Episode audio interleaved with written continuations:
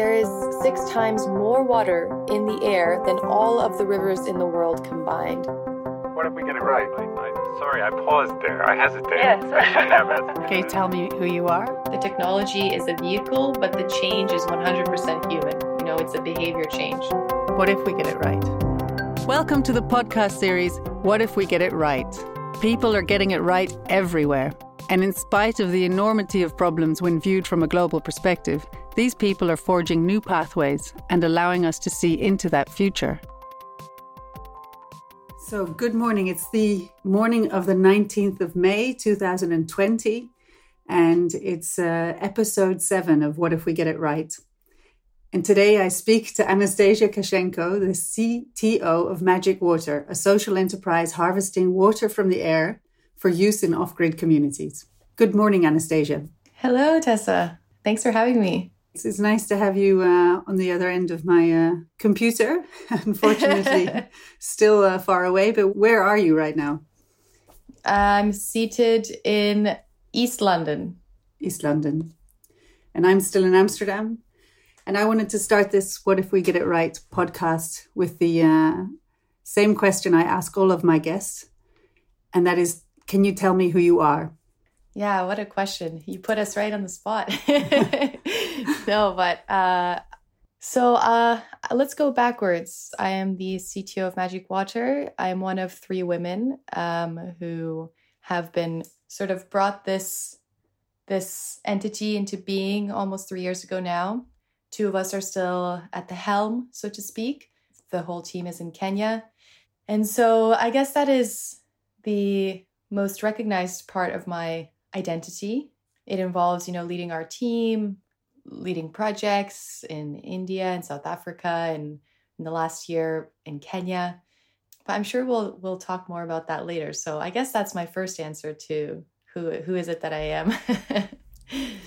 can you tell me again if I peel off another layer then can you tell me who you are? Yeah, sure. Um, I'm a lifelong learner.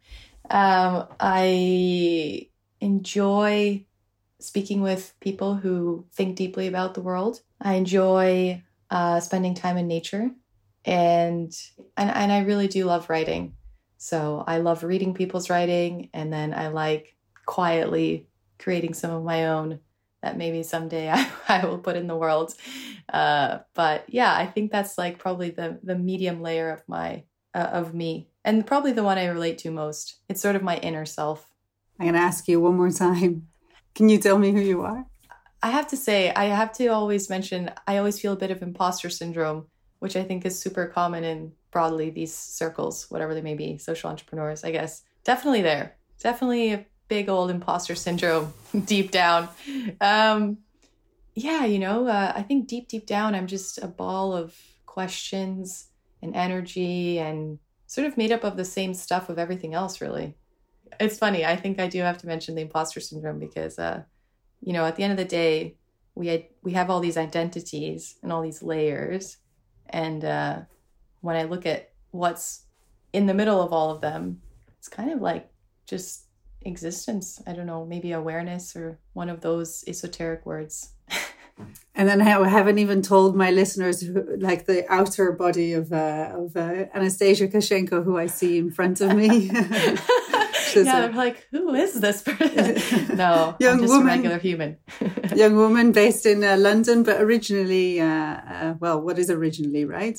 But you grew up in Canada, but not originally from there. You said, can you paint a picture of your childhood? Like, where were you?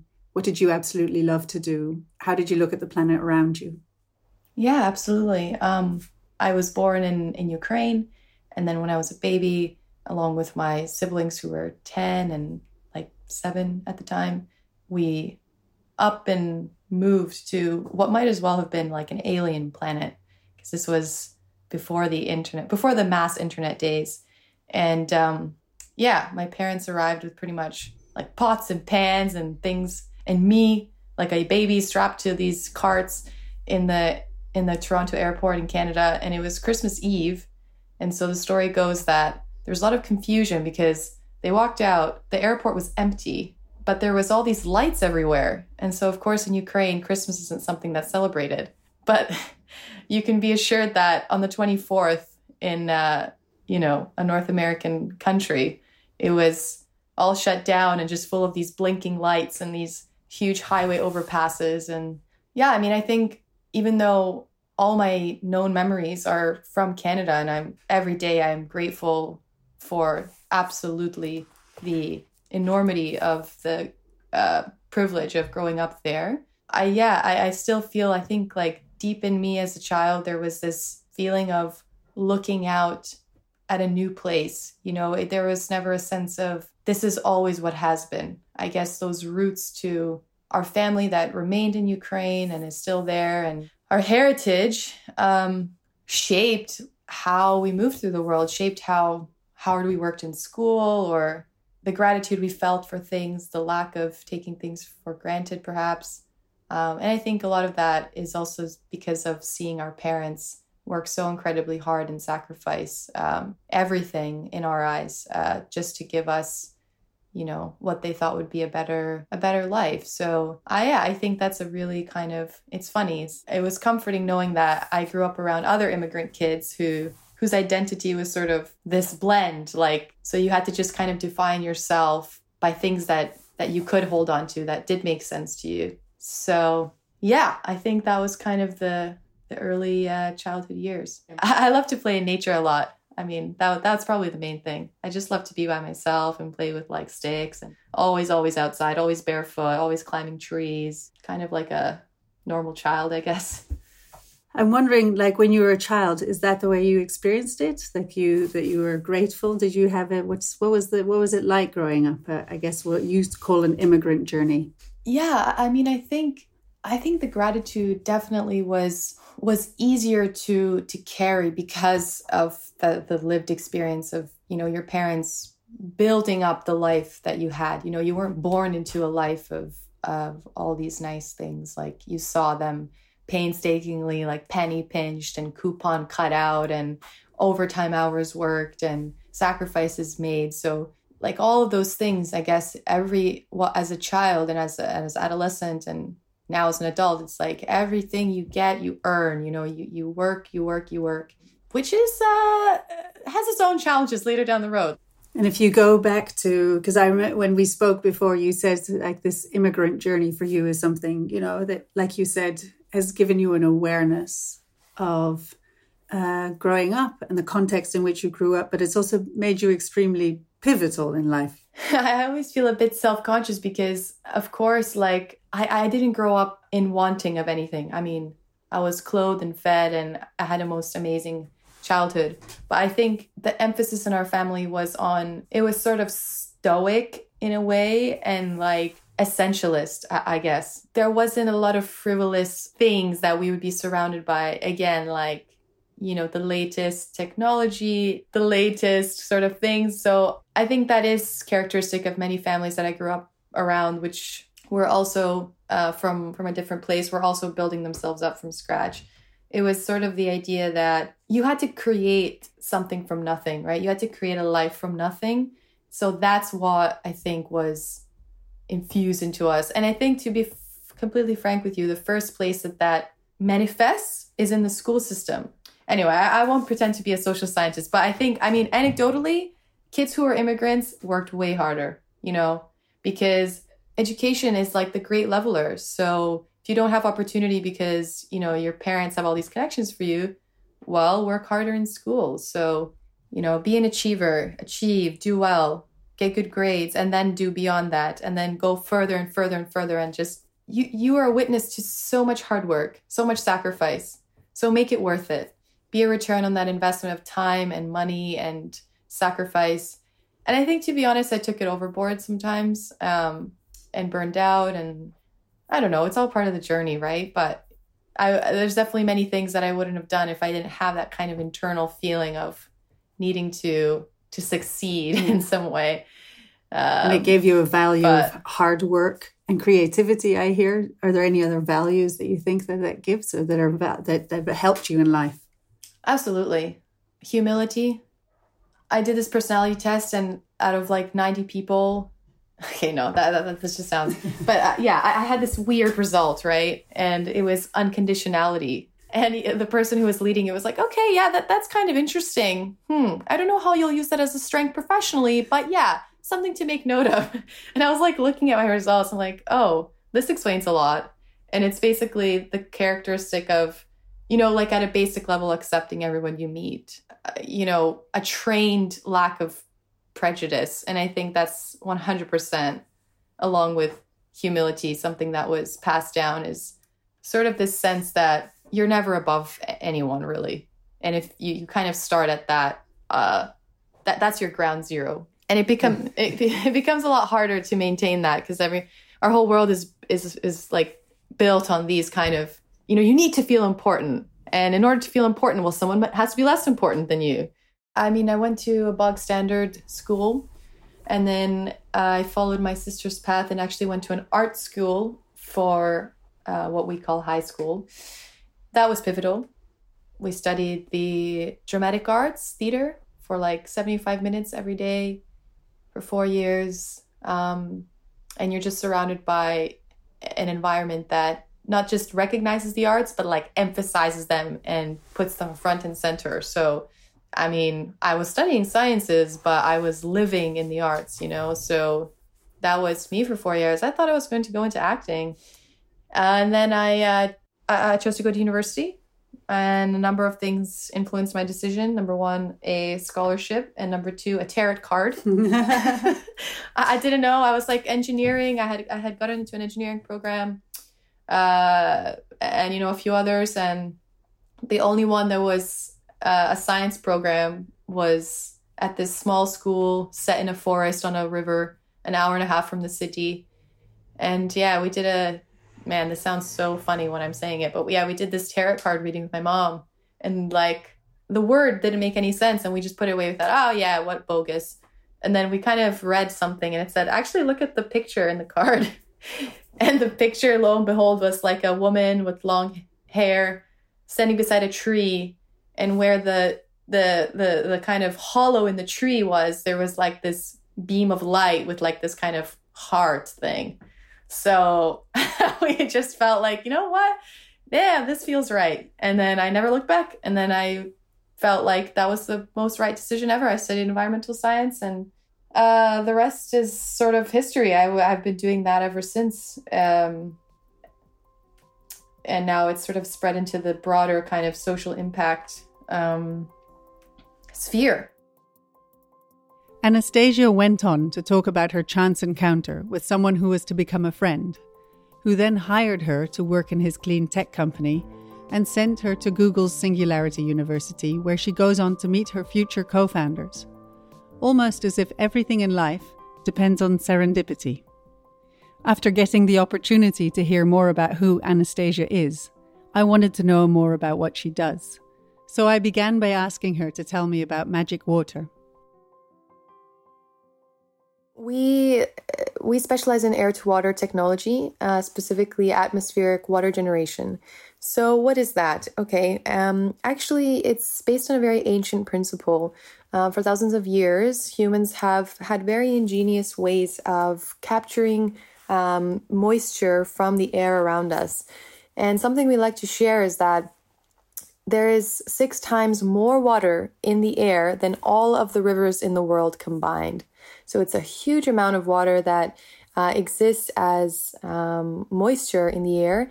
And, um, you know, it, for thousands of years, it would be captured through clay huts. Um, in nature, beetles capture it in between their wings. Um, and so our technology is basically an evolution of that using some of the kind of modern uh, modern capabilities of, of today. So if it's the easiest way to imagine is if you have a cold glass of water on a hot day and you put it on a table. And what you'll notice after a while is droplets starting to form on the glass and they are starting to roll down.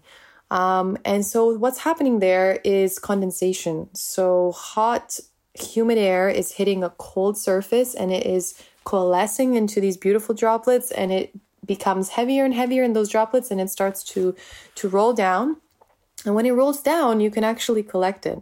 So actually, what our technology does is, is that at scale. So we use uh, the condensation principle um, with sort of an emphasis on uh, improve, uh, increasing the deltas that are happening. So the the distance between the colds, the colds and the hots, um, to really uh, exacerbate and, and intensify uh, and scale that process of creating water that essentially runs down and is and is collected by a gravity fed system. Tell me about meeting the co-founders. Yeah, so we met. We were all working on different things. Beth was running a successful filtration company in Kenya. A lot of the places that she was serving started to run out of water. So when she came to California for this sort of Google funded program we were doing focused on applying technology to the world's biggest problems, um, she had that in the back of her mind. For me, uh, uh, for my co founder, Claire, she was living in Malawi. She's British. Uh, she had left, you know, a decade of consulting in the big city, moved to Malawi, uh, was working in social entrepreneurship, and, you know, had come to California looking for a next step, I would say. And for me, you know, uh, well, firstly, I'm the um, you know I'm the youngest in the team, but I was uh, working in this clean tech space uh, for a nanotech startup. We were, uh, funny enough, also taking things from air, but the what we were taking was uh, carbon emissions and capturing them and what's called sequestering them and making products out of them. So things like additives to polymers, um, but also uh, things that carry cancer treatments in the body, a whole host of things. And a tiny project we happened to be working on was on dew harvesting. So we were providing the coating for these dew harvesters for a University of Chicago project that were doing passive dew harvesting. So collecting condensation on plastic and speeding up the process of those drops coalescing and running down. And so Beth heard about this somehow. And she said, Hey, I heard you're doing this dew harvesting thing. And uh, she said, "Look, is that is that something that we could do in dry parts of Kenya, like where there's no water?" And I said basically, "Oh wow, I have no idea." uh, but that was the question, right? Like that was the first question, and then we basically we we became determined to find out, and so um, you know that led us into our first year, which was very much R and D focused. Then our second year was entirely head down focused on delivering projects for for big corporations for microsoft for AB InBev, for a number of partners and then in our third year which has been the last eight months we wanted to refocus on kenya so we have a warehouse uh, at gearbox there we had a small team and um, we made a lot of progress on establishing these operations in Kenya, which is something that air to water companies just don't do, right? They just, I mean, the space is already so small, but what we were trying to do is um, quite different to to the other players, uh, and so that's what we've been doing in the last year: is setting up a presence in East Africa, having an emphasis on local assembly, uh, you know, increasing local manufacturing as much as possible for jobs, for local jobs, but also for resourcing, sourcing of parts, having a sustainable logistics chain, um, you know, having the tech close to its zone of implementation, looking at an IoT layer, developing that, that's still in progress, um, and really moving towards our vision of of a democratized source of water, you know, of a de- of a decentralized source of clean, reliable, renewable, sustainable water. So yeah, you know, moving moving the needle towards towards that vision. And when we say democratize, what we mean is like water is quite political, especially in places where it's a complicated water picture. And so a lot of the times people think water scarcity, which means it's difficult for you to access water, only happens when like you're in a desert. It's absolutely not true. A lot of water scarcity is actually economic scarcity. People can't afford to access clean water. So they drink the dirty stuff instead. And if their grandmothers did it and their mothers did it, and now they do it, you can best believe that there is a resistance to actually something new.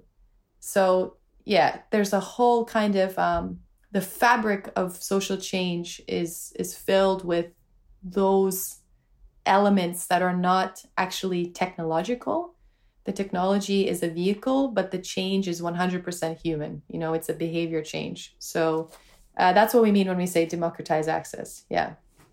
That's amazing. I really like the way that you've um, explained that because indeed, like water investment and the, the space that you're in is actually a source for conflict.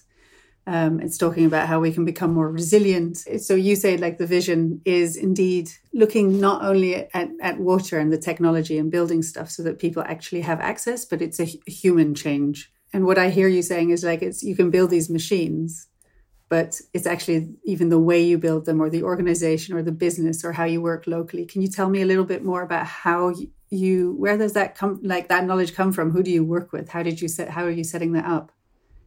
What do you need?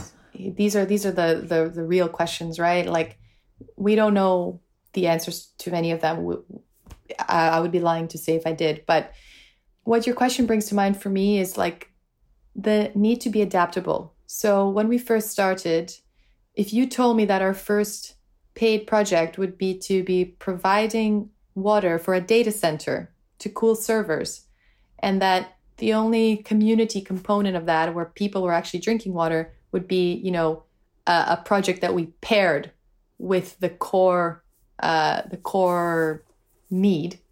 I would tell you like you're joking. I mean, that is not something we could have ever predicted, and yet our first kind of traction as a company was actually um, exactly that, right? I mean, our first paid works were for these industry focused projects where they needed water, but it wasn't for drinking. And so, what we needed to do was find a way to reconcile our company's goal, uh, our company's vision, and what uh, you know our raison d'être uh, with with where there was a business need and I will say, for example, in this in this small niche that we operate in, which is the atmospheric water generator space, AWGs, that is the the sort of moral of the story is that most of these units are produced for military purposes. They are dual use technology. And so I think to answer what we need, what we need is partners like we've had, flexible partners. And now, you know, we're focused, we've we've sort of bifurcated our our customer focus to have one, which is as we've had, which is uh, private sector private sector entities who have a need for this technology and have a willingness to have an impact as well. So doing this cross subsidized model. And the second is the foundations, the WFPs, the UNs of the world who operate on a completely different model of how they uh, how they assess business value. And, you know, we're, we're making some inroads in that space now. So yeah, I think, I think, you know, if I'm thinking of a business leader who, who may be listening or, or, you know, is, is thinking about how do these things exist? They exist because like people take a chance on, on an idea and they, you know, take a chance on the vision. To be honest, in our case, they've become rewarded, right? I think there's something to be said for non duality. You know, like the whole social enterprise space is basically bridging business and impact and saying, we don't need to do one or the other. Like you can do both. Let's be creative. Um, there's the practicalities of running a business and, and needing, you know, f- um, capital to operate, to pay people so that they can pay their rent. But that doesn't mean we need to compromise and kind of lose sight of what it is we're doing. So it's kind of this you know um, i don't want to say polarity but you know you're you're you're balancing you're balancing those things your needs and your and your vision uh, much like much like life i guess you know what you want and what what is and what what could be. Yeah your reality and your um, dream or your uh, yeah. your yeah. And that's what you call duality. And if you see like social entrepreneurship is like uh, something that in the past 10 years has really grown and at the same time, you see a lot of businesses trying to integrate purpose more into their operations. Do you think it's something that's mm. in your vision of the future, especially when it comes to such a huge global issue like clean water and sanitation, that it'll always be like that? But do you see change? Do you see change of attitude, social change? I think what comes to mind for me like at the heart of all of this is people, right? Like there's contracts and then there's fancy media PR stuff and there's, you know, the the the legal and all and like the financial side, but at the heart of it it's people. Um and to be a bit more concrete, what I mean is at the end of the day, it you know, what happens is somebody in the position that they're in decides to use their own values to influence a tiny decision that's made in a, in a huge mammoth company, right?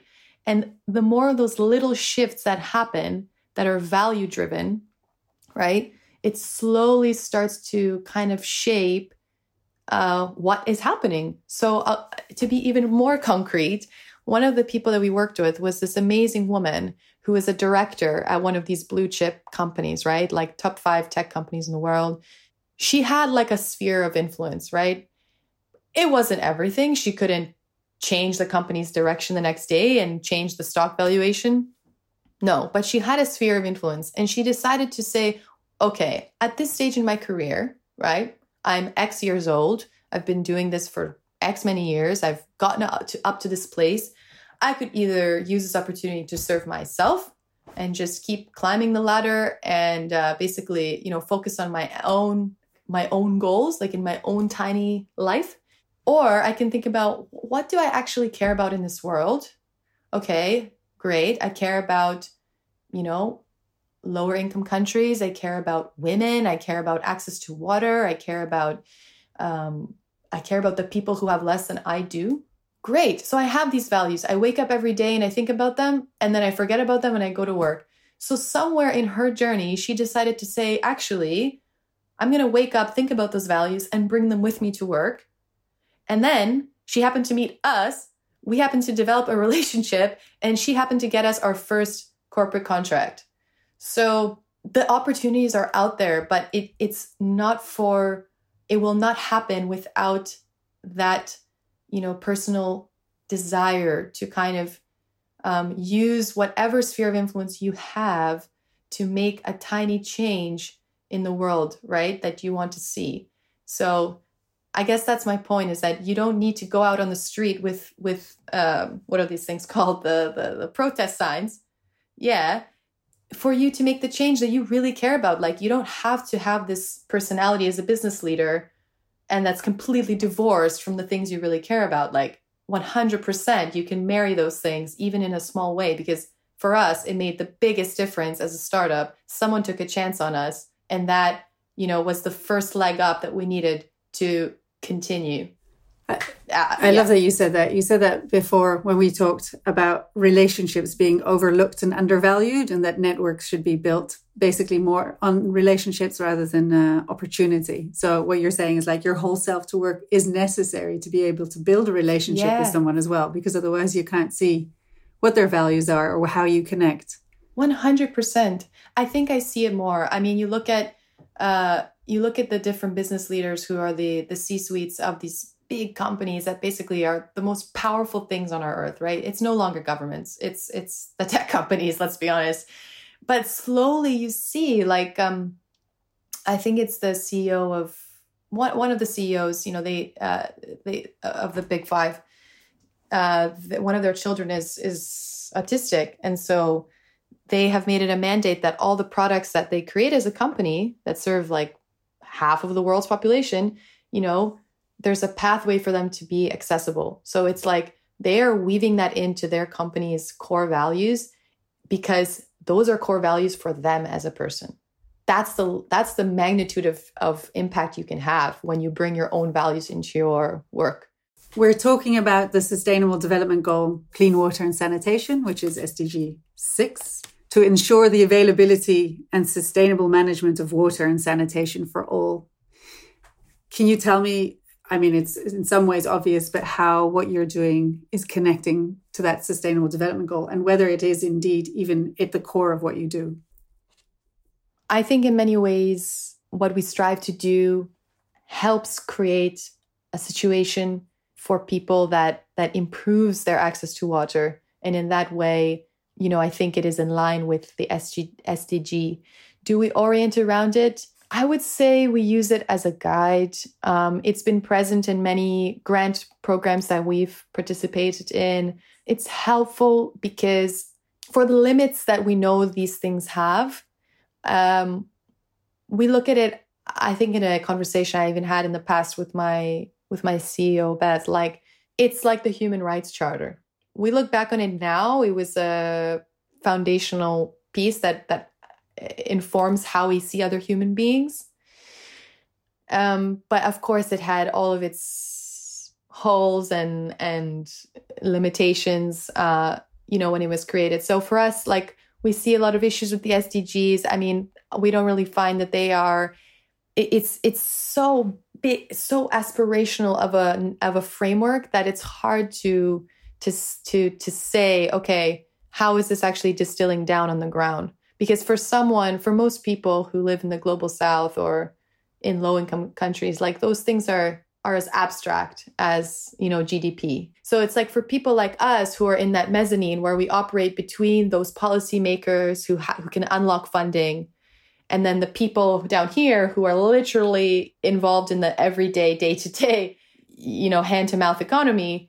For us, like yes, we sit between those two two ends of the spectrum. Um, so it they are valuable in that way. I mean, it helps refocus, it helps ground what you're doing for people who are not as as well read or informed perhaps about what you're doing. It sounds like it's a shared language as well for a group of people, but when it comes to the people on the ground that you're working with, actually putting purpose at the center of your organization and like um, being a social enterprise that's looking for impact and what kind of impact you want to create, is that easier than as a language? To use? Yeah, I mean, there's so many things that you come up against, um, as I say, on the ground, right? Like when you're actually doing the thing that that you're talking about doing, it's a whole different world. Like the SDGs, as you said, that's a very good way of putting it. It's a shared language. It gives us an anchor. Um, you can't assume that everyone cares about the thing that you care about. Like, even if it's as basic to life as water you really you can't assume. I mean so i guess it's a nice it's something to point to and say hey this is actually an sdg and that means that there's some you know at some level we've agreed as a as a collective that it's really really important. So i think for that we're grateful to have it and we're grateful to be able to kind of point to it as a pillar yeah, and it sounds to me like a lot of people say that innovation happens when you also put like these goals, you combine them. And I hear you saying a lot about like sustainable production yeah. and consumption livelihoods and partnerships. You know, those are livelihoods are really important uh, for you. But let's take this one SDG because I wanted to like do a short like journey. Um, if you think about the the goal of clean water and sanitation, um, it's kind of oh, yes, I did this. I did this before to... before the call. okay, good. oh, great! So I won't have to like guide you through like every step, but I'll say like if you did think hold that dear goal and say, okay, clean water and sanitation for all, and you went back, uh, you know, a few generations, your parents, your grandparents, your great grandparents, and you picture what it was like then. What do you see? I think about actually surprisingly something very specific. I think about my grandparents who are still alive, um, and the fact that in their 80s and 90s, uh, and they live in in Ukraine.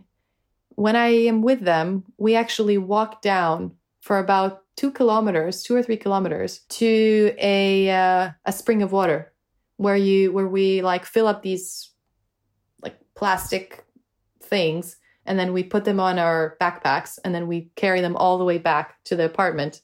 On their street, they have a water dispenser that they could put coins into and a truck comes and fills it. But the reason that they walk to the spring, again, in their 80s, uh, is because they want pure water. And for them, it's like a basis of health. It's like you could eat whatever you want, but if you're drinking bad water, good luck what I think about is that they live um, with the option of technology and the option of their old way of how they're used to doing it. And both are necessary. You know, there are some days where my grandpa's legs are not in good shape and they have to go to the automat. Uh, I don't know what it's called, the automat, the water automat down the road, and um, you know they they they compromise basically. So both are necessary. So when I think about what we're trying to do, we're not replacing the Earth's natural bounty of fresh water, but we are complementing that and reducing the strain on those resources. And it doesn't mean that we have a hubris uh, and we think that we're creating something better than the earth. Like that will never happen. But out of necessity, technology needs to fill the gaps that have either been created by humans or exacerbated by humans in climate change or, you know, have been created because of uh, the way that our population has grown. So it's not an either or. That's what I think about. It's both. And it, it sounds to me a little bit like we need to obviously also take care of the planet. And like you say, it's yeah. I, will say because it's very important that this is said. Um, we will never advise like as people who are working with a water technology product. We will always advise conservation before you consider technology. That is the core principle, right? You before you need to create it, try to reuse it, try to conserve it. The project that we did in South Africa in Cape Town, uh, we also did one in Johannesburg, but specifically the Cape Town one happened in the months after day zero when they had run out of water. And so we like to use this example because we say, if we were to, if you were to ask me what the solution was, we would have said, conserve. We would have said reuse. We would have said create a system where you won't reach this point of overuse. But now that you have, you have no other choice but look outside for technology solutions, right? But this is not the path I would want the planet to follow. That's the point. People sometimes think, "Oh, you guys are like don't you don't the planet can can become like completely devoid of, of, of fresh consumable water because you'll have all these machines. Like stop. No that's not what we're saying at all.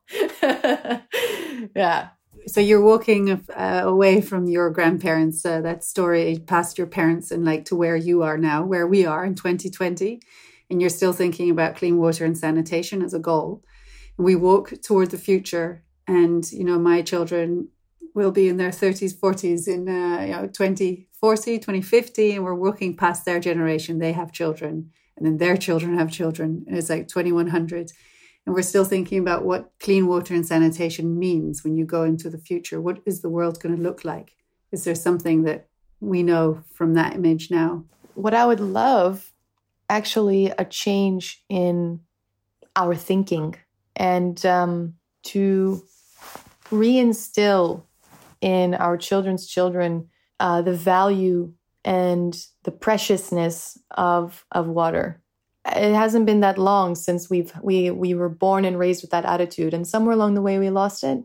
Um, and we need to get it back, and not just for water, but for for all of the Earth's uh, bounty. And um, we can become a multi-planetary species, which maybe we will be in hundred years.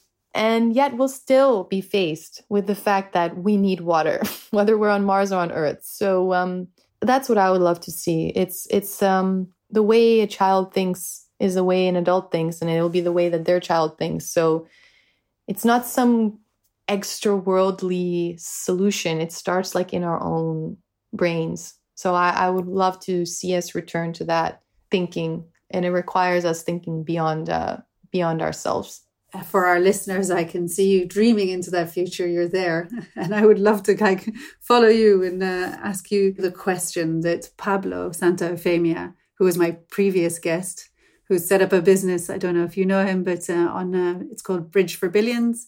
And it's saying that entrepreneurship potential is everywhere, basically, but opportunity is not. So, how can we provide uh, more entrepreneurship opportunity to a lot of these people around uh, the world because you know I, I loved the way he said I can't suffer everything and I can't make everything. So I you know if I empathize with people who know their communities, then I just need to give them the tools and the mentoring and stuff. So his question, very much related to that, was what do you do to empower others, unblock challenges and barriers so that they can achieve their purpose? I would say like three things. The first is let people in. So be vulnerable with people. Don't show up shiny and polished. Shi- show up as it is. Um, because nothing helps someone more than being able to relate to you. And most people relate to your challenges and not your successes.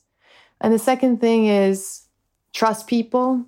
So whether that's your engineers or your team, like trust them, give them what they need, but almost give them too much autonomy because most of the time what we've seen is they end up outperforming what we otherwise would have carved out in specific project plans and specific, you know, OKRs. People need a direction. People need a direction and to feel psychologically safe and to feel supported. And as long as those things are clear, they will usually do a better job than if they were micromanaged. And I guess the last thing is I think if we get over that self conscious, self imposter uh, syndrome, you know, like sharing as much as I feel uncomfortable, honestly, sometimes talking about things, I feel like there's so many other people who have done so much more. But does that mean that my story isn't worth telling? No, you know? And so I guess that's the last thing is like everyone has something to share. You know, I have something to share. And so opportunities like this is hopefully that way of like giving giving back in in some tiny way. You have uh, the opportunity to ask my next guest a question. Yes. I want to ask something about what is something you know you don't know anything about? And um, what is something that makes you deeply uncomfortable whether it's in your work or in the society you live in? Thank you so much. I, I, um, you need to go. If there's anything or closing words, we um, have a minute or two, or anything that you still want to say. Just, just thank you, and uh, for all the listeners. I told, I've said to Tessa that we need to flip this on her and have this podcast where we ask you these things. I'm so curious what is in your mind. Uh, and how you, you know, how you think about all of uh, the ideas that come up on this show, and I think this is a great, great, uh, great way to think about the world. So thank you for creating this corner where we can talk like this. Um, and thanks so much. Thank you. I'm sure we are going to keep on talking about it. I don't know if I'm going to re- record it, but we'll see. Well, thank okay. you, Tessa. Thanks. Bye. Bye. Bye.